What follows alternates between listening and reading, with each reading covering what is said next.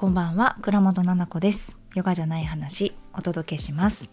この番組はたくさんある役割の中のじゃない自分が暮らしの中で見つけた新しい気づきを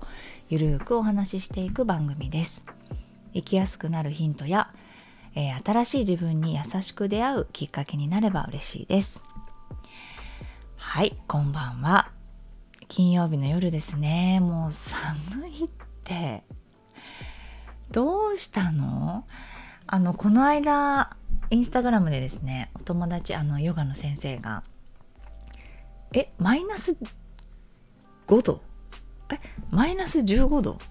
ちょっとどっちか分かんなくなっちゃった。そのマイナス何度っていうの載せてて、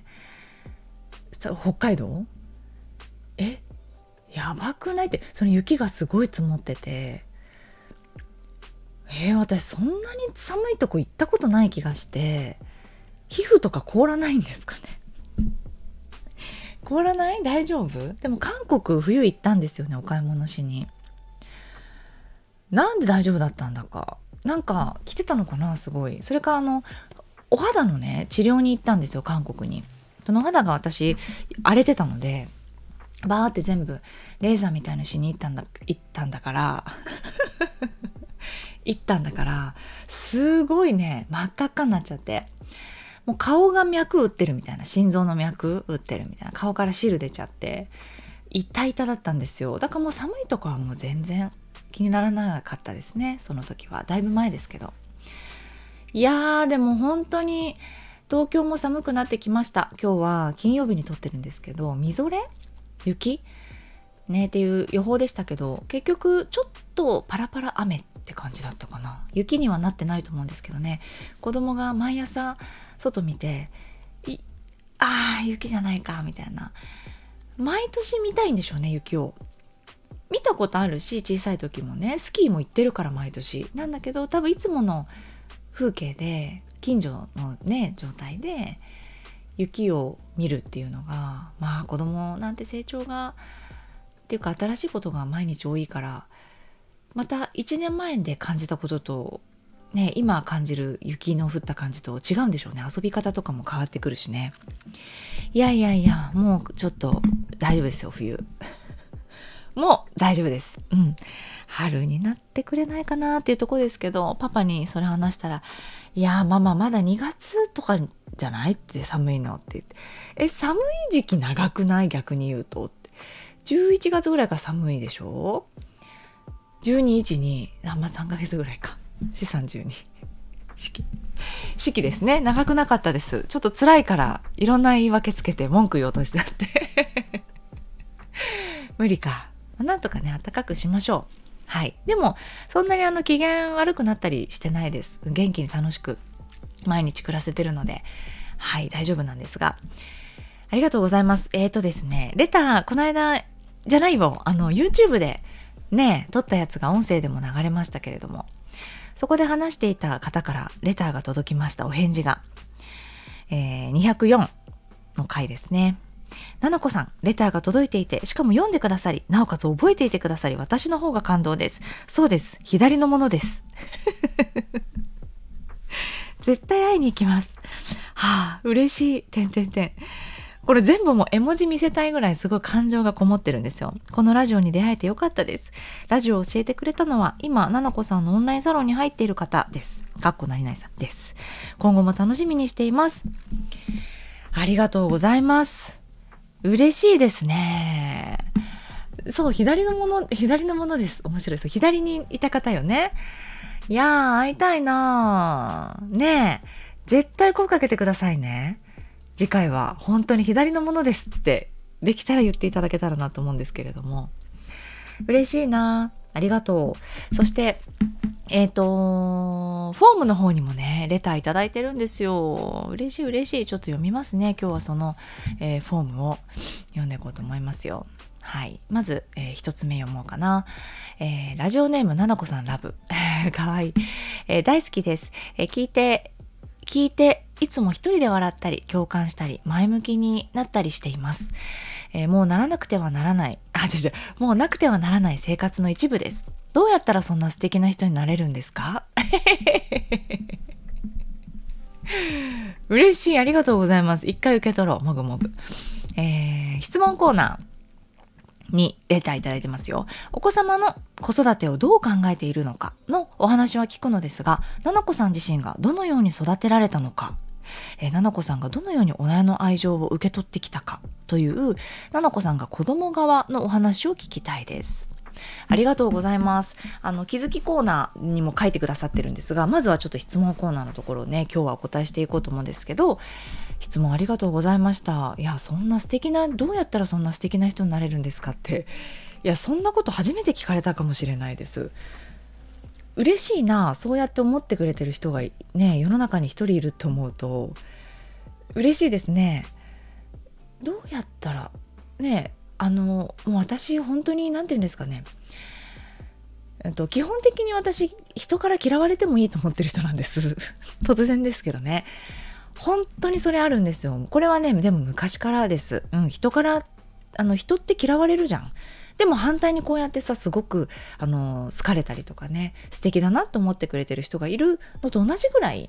きっと嫌いな人もいるでしょ、自分のこと。そうで、やっぱりその自分のこと嫌いな人とか、自分のことに興味がない人とかのことあんまり興味ないです私も。なのであんまりこのだから悩みがね、本当にないんですよ私。ほとんどないです、悩みが。その人間関係とかに対しては悩みはないんです。だから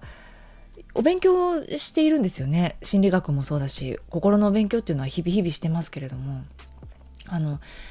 ほとんどの悩みっていうのが人間関係って言いますでしょう。該当してねえっていうね、私に対しては。これどうしたんだろう。多分ですけど、もしかしたらたくさん傷ついてきたのかなっていうのは思いますね。小さい時から人間関係ですごくひどくいじめられたっていうこと、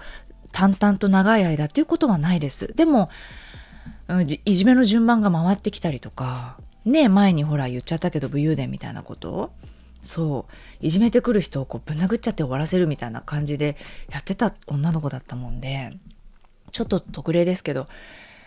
あ、人ってこんな感じっていうのがもうどうだろうな、3年生ぐらいには思ってたんじゃないですかね。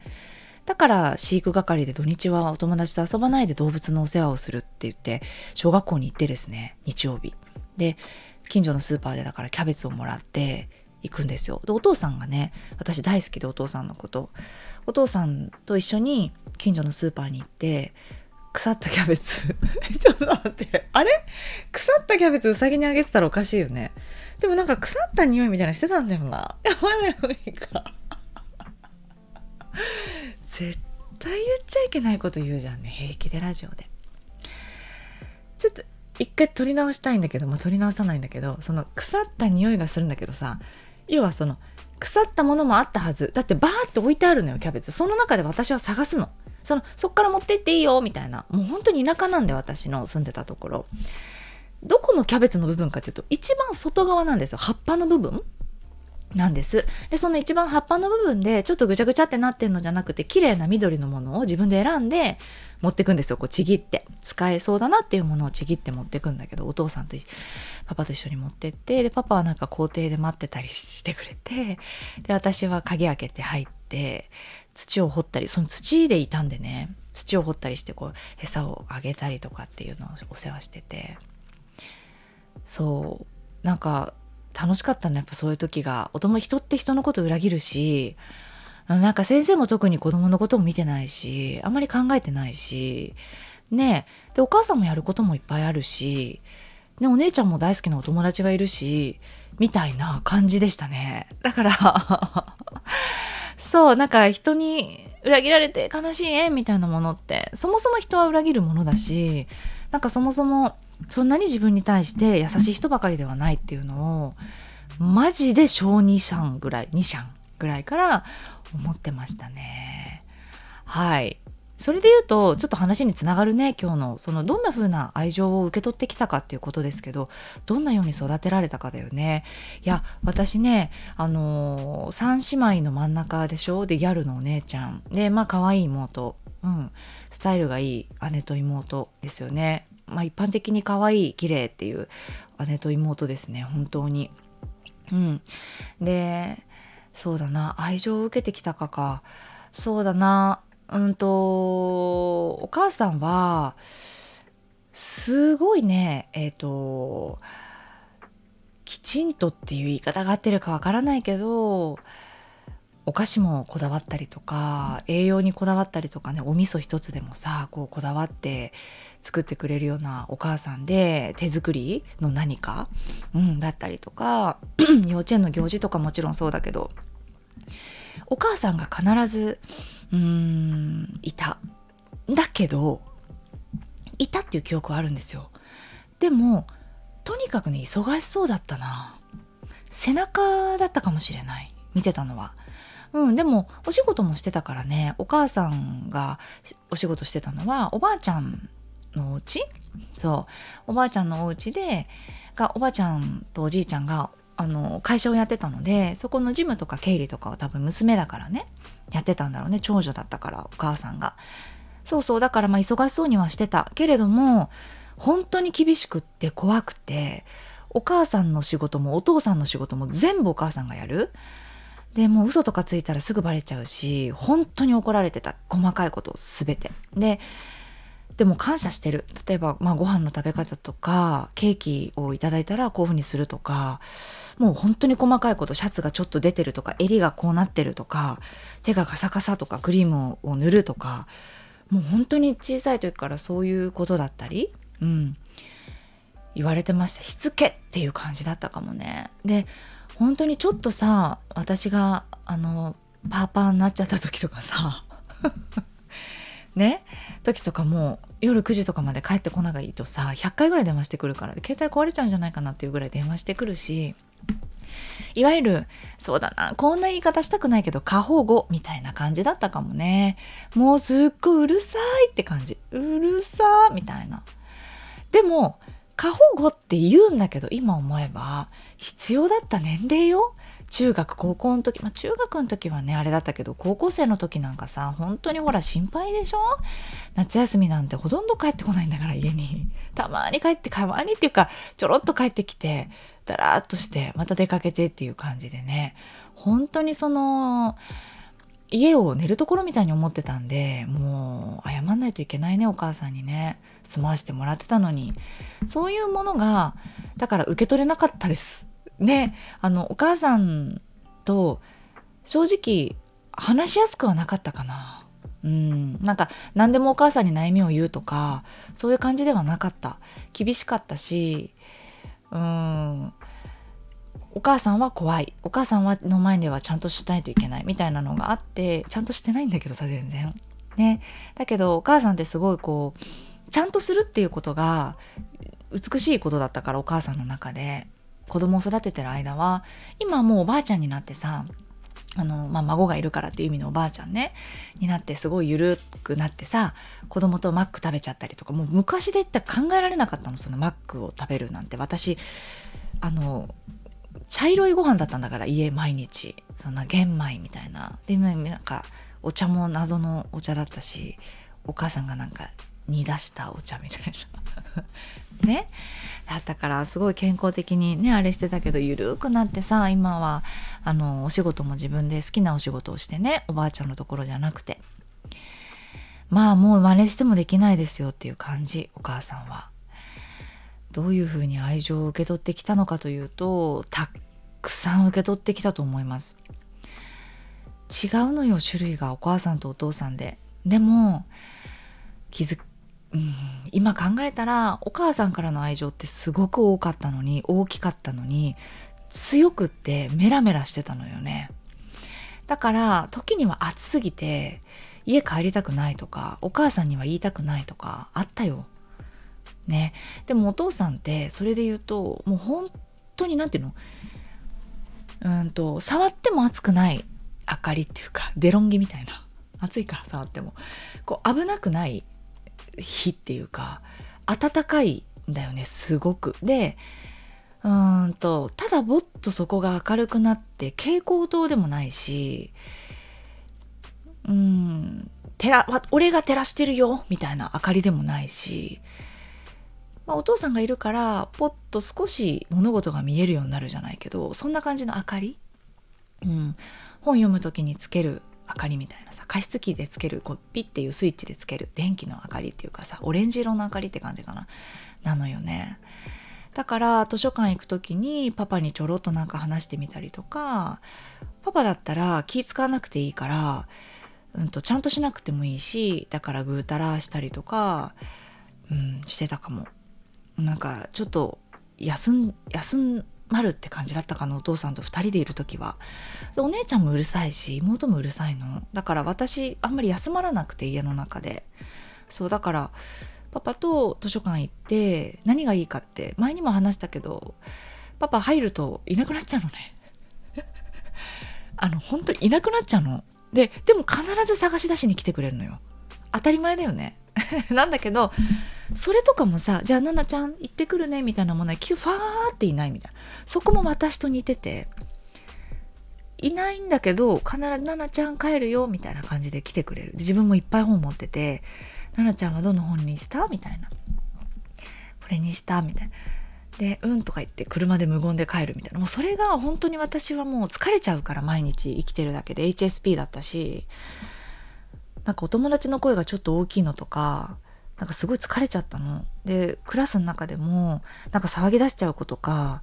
なんか服ビリビリに破り出しちゃう子とかもいて、すごいなんか荒れてる子がいっぱいいたの、クラスに。で、そうだから障害を持ってる子のお世話とかもしてたからクラスで、だからすごい疲れちゃって、で、お家でも、まあ、お母さんはすごいこうわーって育ててくれるし、お姉ちゃん妹自由だしっていう感じで、あんまり楽しいことなかった。そうなかったんだよね。楽しいことといえば、ちょっと本当のこと言っていい？家族で旅行行ったのとかって私あんまり楽しくなくて、ちょっと待って、前向きに受け取ってくれてる？今泣いてない？みんな大丈夫？私は笑ってるよ。いろんなニュアンスで受け取ってほしい、これを。その家族で遊びに行くのとかは全然楽しくなくて、思い出がない、楽しい、なんか別にただ行ったっていう感じ、ジャスト旅行っていう感じで。楽しかったのって心理テストの本を買ってもらって、めっちゃ分厚いで、それで自分の心を見てたりとか、ピッピッピッってこうなんか質問に答えるわけ。あなたは何々って思いますかみたいな。1234ってあって、4だったら4って打つわけ。44決定みたいな。そしたら次の質問に行って3決定みたいなのを押していくと、ピロピロピッピッピッって言って性格が出てきたりとか、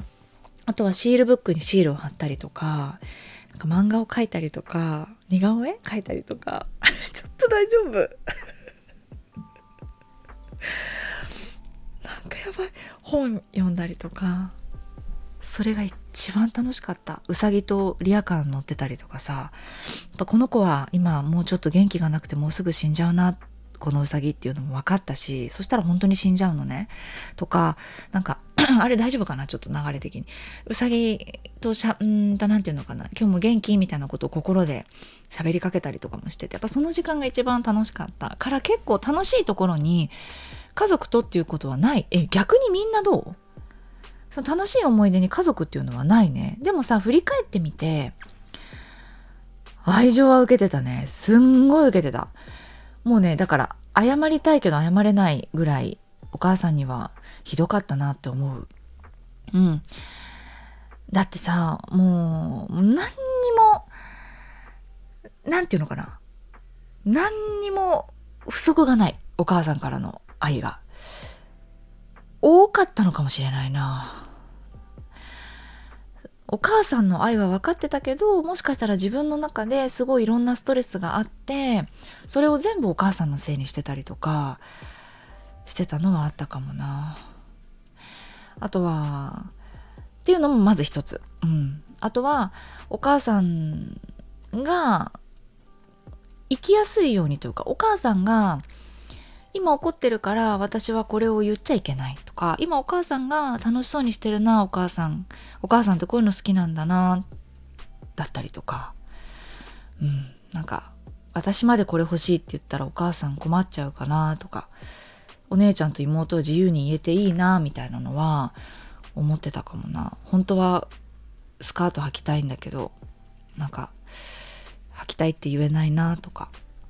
これ欲しいっていうの恥ずかしくて言えないな、お母さんに違うでしょとか、なんかそれはダメとかって言われるのが傷ついちゃうから、ちょっと嫌だなっていうのは思ってたな。だから楽しさを別で探してたのかって感じだけど、今思ったらなんか美味しいご飯もあって丁寧にしてくれて、大好きだから心配してくれてたんだし、お勉強しなさいって一言も言われたことないし、ななちゃんは偉いね、すごいねって、育てられてきたんですよ。そう、それはあったね。あとはもう本当に私、お勉強は、試験勉強は好きだったんですよ。だから試験勉強をしてると、いつもお母さんが夜起きてて、あ、ななちゃんやってるんだねみたいな。で、おにぎりみたいなの作ってくれるんです。なんか食べるとか言って。4時とかかな、3時とか、普通受験じゃないですよ、試験勉強ね。中間とか期末とか大好きだったから、私結構テストがで、おにぎり作ってくれたり、お茶漬けがいいとか言ってお茶漬け作ってくれて、それを食べて、そう、そしたら朝起きたらまたお母さん起きてさ、連れてってくれるの、車で学校まで。いつもバスと電車で行ってるんですよ。でそこでも勉強できるんだけど、多分私が勉強に集中したいっていうのがお母さん分かってるから、テスト期間だけはって言って、私立だったんですけど女子校まで送ってくれて、そう、帰りはもちろん自分で帰ってくるけど、多分直前まで勉強したいからって、ななちゃん眠いでしょみたいな感じでやったりとかしてくれてた。すごいよね、お母さんって。いやほんとすごいよ。まあだから私、パーパーになる前の話ね。ちょっとなんかいろんなことがあって、やっぱ私グレちゃって、高校グレちゃう前ねの話なんだけど、それは全てそうだから、すごい優しかったお母さんで、お肌が いっぱいニキビで汚れちゃったらさ、ななちゃんご飯食べるのやめなさいって言って、いきなりファスティング、時代になんかジュースクレンズみたいなお母さん知ってて、そのジュースクレンズしたのよ私。3日4日ご飯食べないでジュース飲むみたいな。その肌を一回治すとかなんだよね。で皮膚科に行きながらジュース飲んで、もうオーガニックだからさ、お母さん体の中からみたいな。一回つるんとなったのよね、本当にお顔。そうそう。でもなんか階段登ったらなんか息切れしたけどね、貧血みたいな。タンパク質取ってないからさ、それもお母さん全部ジューサーで作ってくれたりして、優しいよね。お父さんはといえば、なんか冬になったらなんかローファーじゃないですか、学校。それ温めてくれてんのねえ、ありえますか？大黒柱のお父さんがみんなの靴を温めてるって。ちっちゃいさ、なんかちっちゃいこのカチッっていうストーブみたいなのありますよね。あれをなんか玄関に持ってきて、寒すぎるからって言って、東京ですよ、ごめん、東京なの私なんだけど、あったかいのよ靴が、温めといたよって。本当にいいお父さんなんだよね、うちのお父さんって。それをなんかやっといたからなとかじゃなくて、無言でやったりとかするんですよ。愛の形が違かったけど良かったと思う。なんかこのお母さんとお父さんの